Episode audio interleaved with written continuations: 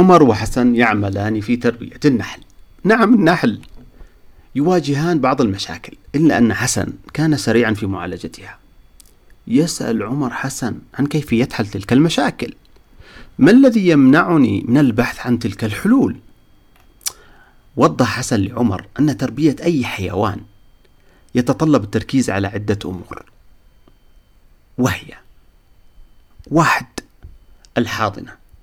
أو طريقة التسكين للحيوانات في النحل نحن نركز على الخلايا الحديثة وتوزيع الإطارات فيها. اثنين الغذاء والتغذية.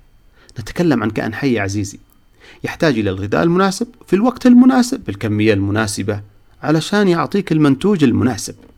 وطبعا ما ننساش أن الغذاء لابد يكون مغذي يعني يحتوي على كميات مناسبة من الفيتامينات البروتين الدهون وغيرها. إذا نحتاج إلى كثير من الأحيان إلى مرشد لمساعدتنا في تحسين نوعية الغذاء والتغذية المناسبة لهذا الحيوان. ثلاثة صحة الحيوان. لأنه كان حي يتعرض للكثير من الأمراض وعلشان كذا لا بد من الاطمئنان على نظافة المسكن وتحديد أوقات المعاينة والفحص وكثيرا من الأحيان نستعين بمختص صحي وبيطري.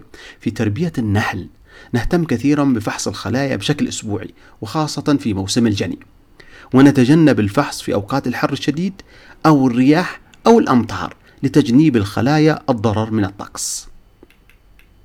الإنجاب ورعاية الأم.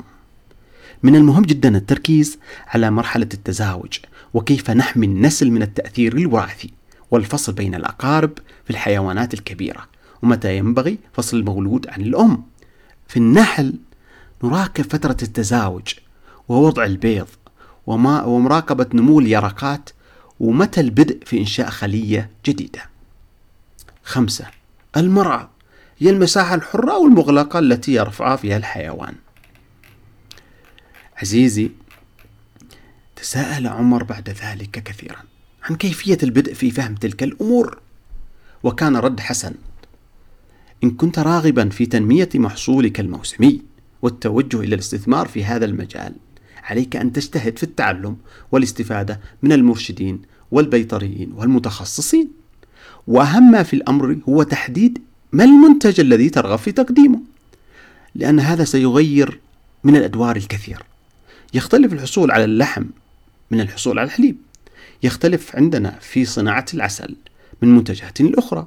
هل نرغب فقط في العسل أم حبوب اللقاح غذاء الملكة صم النحل سم النحل وهكذا. كل شيء بحاجة إلى ترتيب مختلف. بدأ واضحا أن عمر استفاد من هذه التجربة. ها هو يتنقل بين خلاياه وهو مساعده في ذلك الوادي.